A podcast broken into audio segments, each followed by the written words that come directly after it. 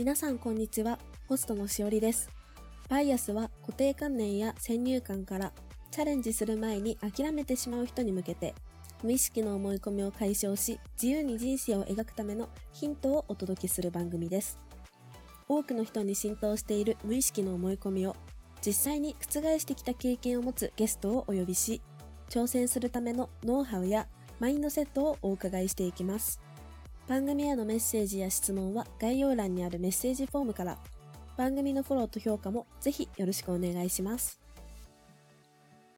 さて、本日は先週に引き続き、外資系消費財メーカーでマーケティング職を務める傍ら、副業で SNS 運用のプロフェッショナルとして運用代行やコンサルティングなどを行っている京香さんをゲストにお呼びしています。よろしくお願いします。お願いします。先週は京香さんのまあ現職に就くまでの過去のお話だったり、インフルエンサーのあの副業のお話をお伺いしたんですけれども、まあ、今週は皆さんが気になるであろう本業とインフルエンサーの両立の話だったり将来のプランについてお伺いしたいと思っています。まだ前編を聞いてないよという方は先に前編を聞いてから戻ってきていただけるとさらに後編を楽しんでいただけるかと思います。では、今週はまず一番最初にお伺いしたかったのが、あの、先週の宣伝のところで、あの、おっしゃっていた、強化のバーバっていう、今の、はい。もうフォロワーが1万人以上いらっしゃるアカウントがあると思うんですけど、どうして、その、自分のおばあちゃんを、まあインフルエンサーとしてプロデュースすることになったのかっていう、その経緯をおお伺いしてもいいですか？はい、もちろんです。と前編でも少しお話しさせていただいたんですけど、まあ SNS がやっぱり昔から結構好きで、まあ自分で多分チャレンジしてたんですよね。自分を売売り物として。けどやっぱなかなか難しいなって気づいて、光るものを持ってる人をプロデュースしたいなっていうのがすごくあって、その中で一番身近な自分のおばあちゃんが、その70、今2で、当時70歳だったんですけど、71歳かな ?71 歳だったんですけど、71歳なのに IT をすごく使いこなせるっていう、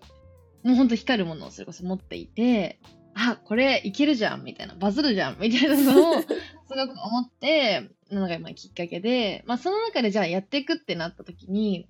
まあだ誰になんかどういう発信をしていくのかみたいなのを考えた時に、なんか日本ってすごくデジタル、デジタル頑張っている割に遅れているというふうに思っていて、で、まあその要因としては、なんかシニアが、あの、デジタルを使いこなせないことにあるんじゃないかなっていうふうに私は思っていて、今後シニアのマーケットを拡大していくし、まあすでにシニア層っていうのはすごく大きなマーケットになっているから、シニアの人に向けて、その日本の課題であるそのデジタルの弱さみたいなところをアップ解決するような発信ができたら、社会犠牲もあるし、まあ今後伸びていくし、なんかいいんじゃないかなと思ったのが、あの、始めた理由です。なかなかおばあちゃんに目をつけるってあまり ないと思うんですけど、なんか確かに私も何回も動画見てるんですけど、やっぱりシニア世代の方が私も知らないような新しいしあの新製品とか使ってるのって、すごい自分も刺激受けますし、なんか、はい。てっきり、その、SNS 用に、なんかおばあちゃんに新しい、あの、IT 技術教えたりとかしてるのかなって思ってたんですけど、もともと使える方だったんですね。そうですね。なんか新卒がおばあちゃんプログラマーで、あの、IT は多分強い。まあ根っから強いっていう感じで、もちろんその今コードが書けるわけではないですけど、あの、ポテンシャルはすごくああるバーバだなのかなって思ってます。そうだったんですね。もう、元から、すごい。確かにな、この間の動画、でも、理工学部？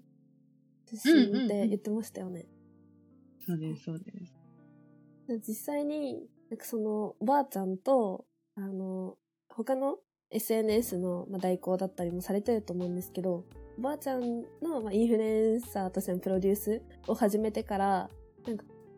まあ、これまでの仕事と違ったことだったりとか、なんかおばあちゃんと変わった関係性がなんかより良くなったとか、そういう話を聞も聞けたら、と思います。ありがとうございます。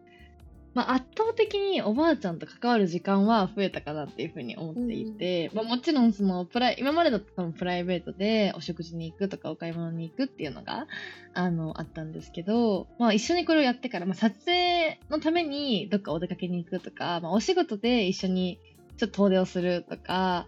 あの、まあ、旅行中に撮影するとか、まあ、割とその一緒に過ごす時間っていうのも増えたし時間の中でもこの SNS に使う時間っていうのは増えたんじゃないかなっていうふうに思います。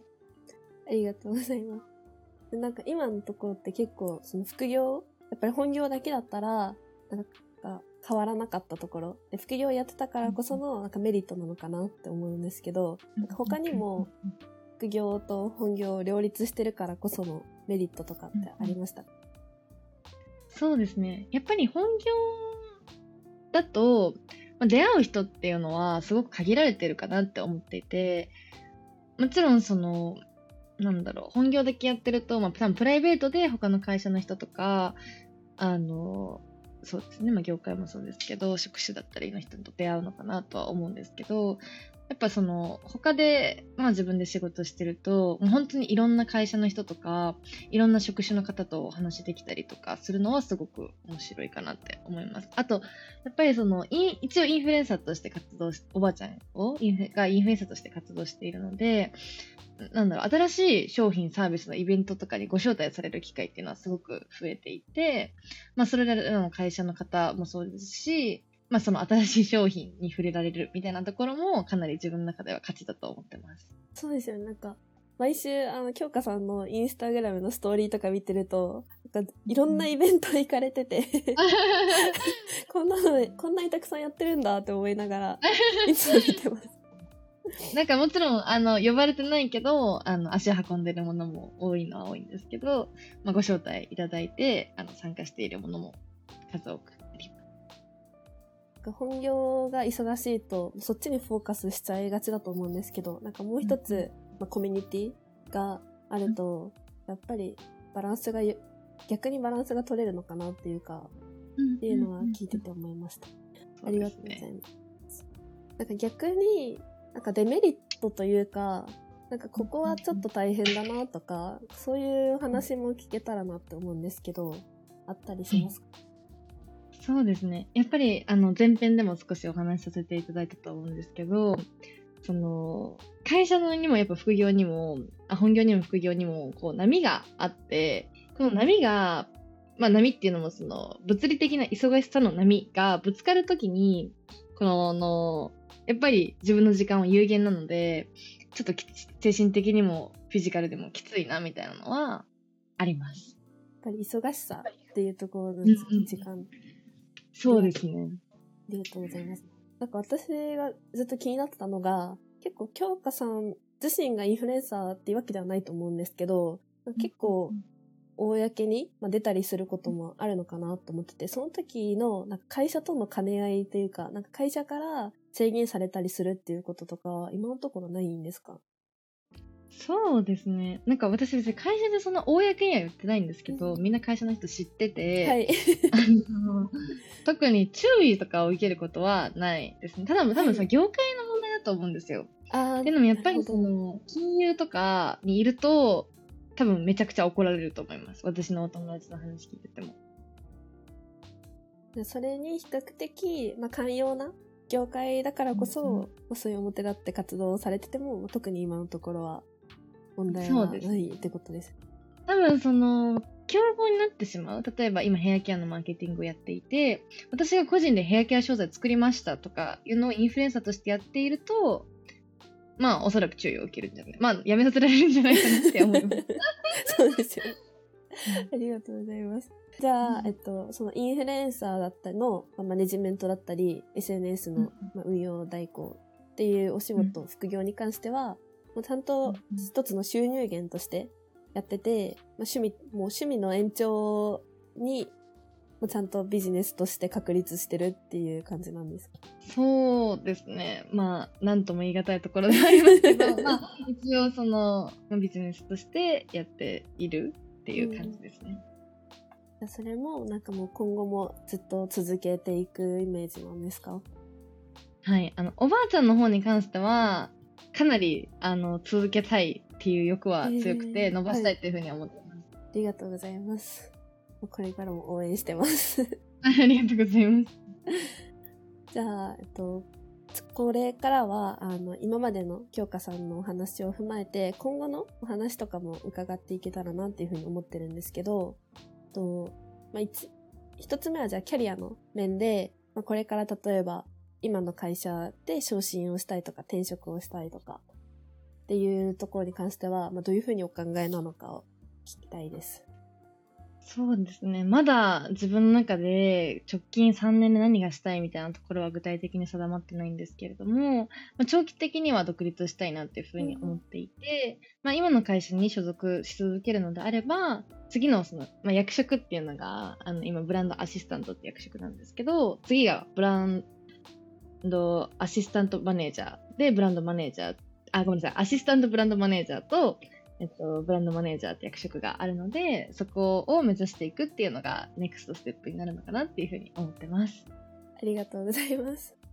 で、その副業の方に関しては、まあ、先ほど特に京香のバーバのアカウントは、まあ、長く続けていきたいという話だったと思うんですけど、まあ、今後はそれも含めて独立をして、そっちも専門一本に絞ってやっていくっていう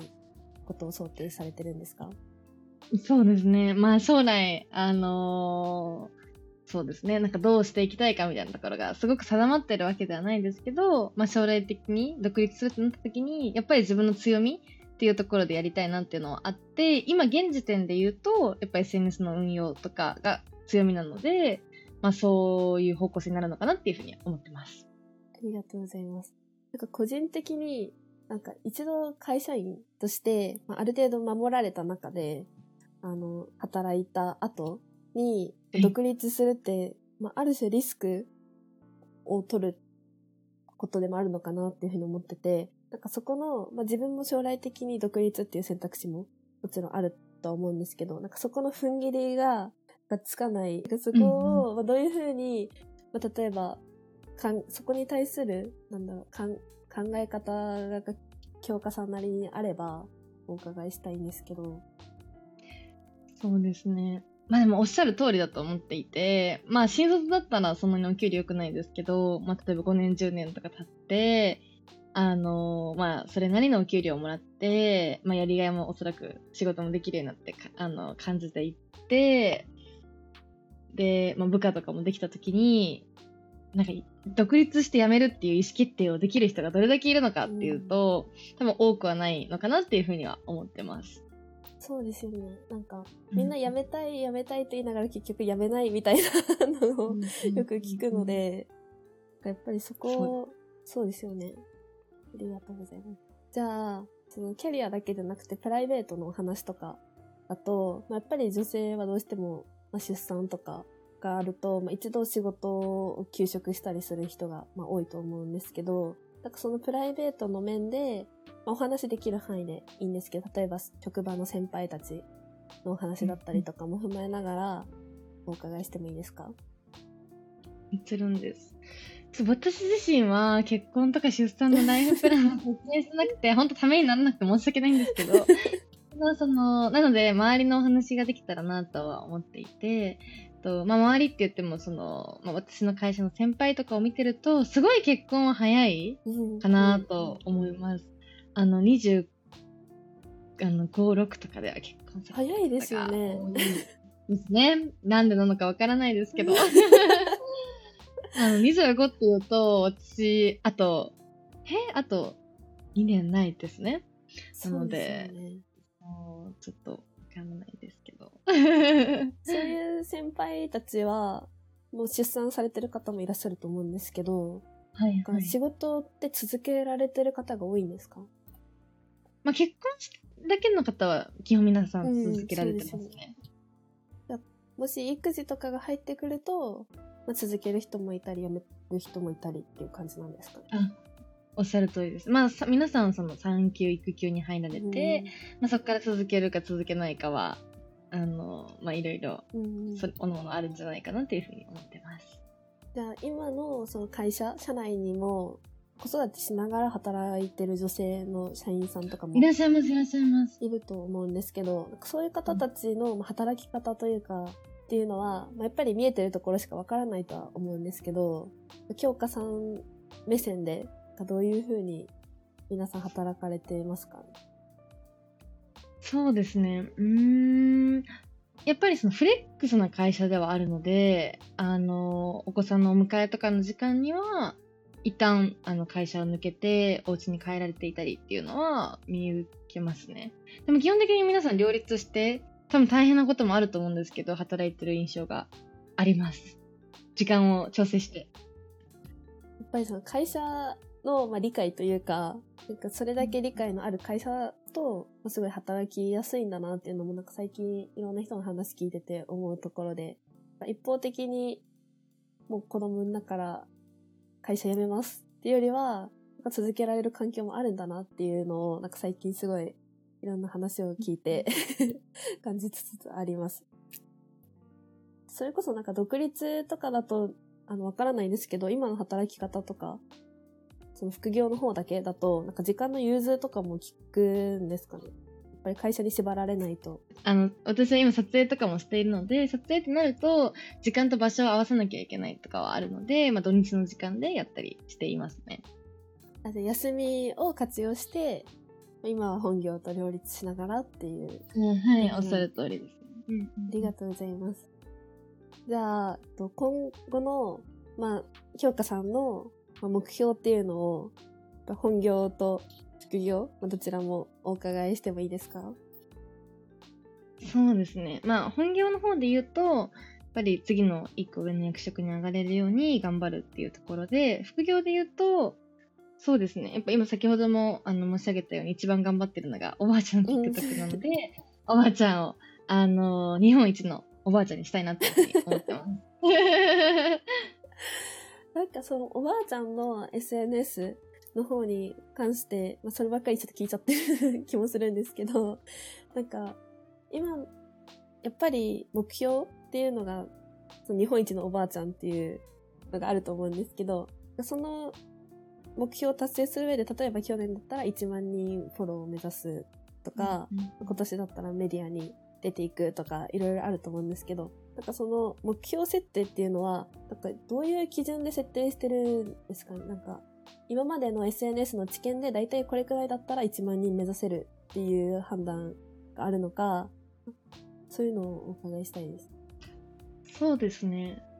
うーん、まあ、おっしゃる通り、その、今までの知見だったり、まあ、まあ、リサーチをした上で、その他の TikToker さんとかと比較して、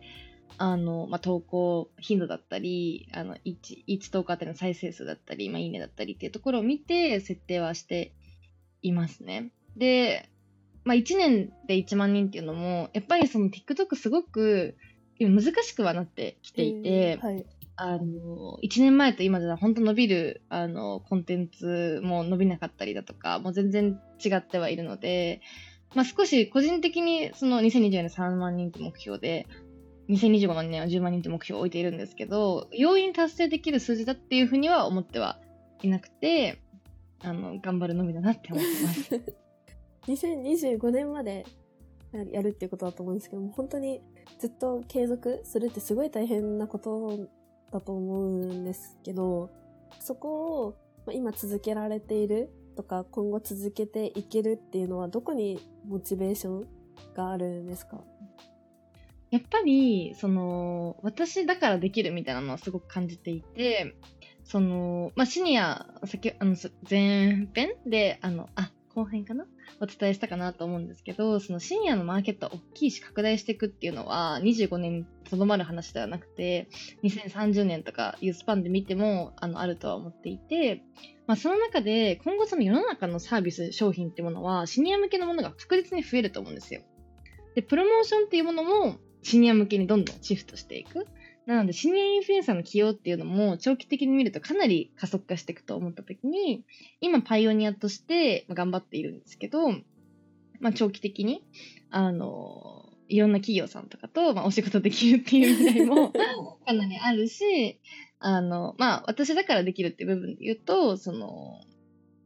まあ孫おばあちゃんにいくら力があっても、プロデュースする、やっぱおばあちゃんが一人で SNS ではできなくて、プロデュースする方がいないといけなくて、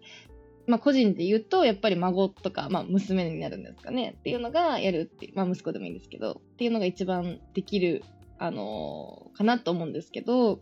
まあ実際やっぱ一緒に住んでないとやりにくいとか、まあなんかコミュニケーション、な仲の良さとかもいろいろあると思うんですけど、まあその中で私だからできるっていうのはすごく感じてるから。で、あとまあデジタルの課題解決したいみたいなところにもあって、なんだろう。うん。自分がやらなければならないみたいな形でやってます。なんかその自分でやりたいこととまあ本業のスキルとかもまあ全部合わさって重なってその今の、まあ、副業の方もできてるのかなって思いますしなんかシニアインフルエンサーって私がターゲットじゃないから知らないだけかもしれないんですけど全然着目してなかったところで、でも確かに言われてみたら、今の私たちのお母さん世代とかがシニアになってて、そのお母さんたちも今普通に TikTok とか見てる人たちうんなので、全然シニアインフルエンサーとかも当たり前になっていくんだろうなっていうのを聞いてて思いました。実際、インスタグラムで言うと、フォロワーの半分以上が55歳以上なんですよ。はい。なのへで、ーかなり、まあ、55シニアとは言わないかもしれないですけど、その、年齢層はかなり高く、あの、高いので、あの今後これがどんどんこう、もっと高くなっていくのかなっていうふうに個人的には思ってます。若い子が使ってるっていうイメージだったけど、全然そんなことないんです。あ、でもまあ、若い子が使ってるっていうのは合っているとは思っていて、ただそのシニアのマーケットっていうのが多分かなり大きいんですよ。うんうん。で、その中の、まあ、スーパーが使うだけでも並んじゃうみたいなのが今の現状なのかなと思ってます。そこに着目できたのがすごいなって思うんですけど。なんかきっかけとかあったんですか？おばあちゃんが身近にいたっていうの。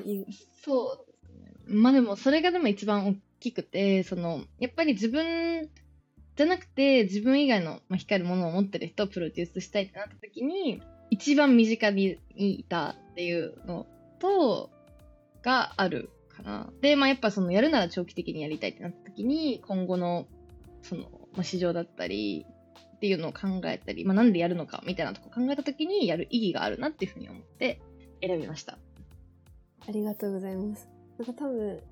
今あまり当たり前じゃないところとかも、まあこれから今パイオニアとして活躍されてて、まあ、今後どんどん当たり前になっていくと思うので、今これ聞いてる人とかは、あ、あの時言ってたな、みたいな、だんだん答え合わせ されていくのかなっていうふうに頑張ります。応援してます。ありがとうございます。はい。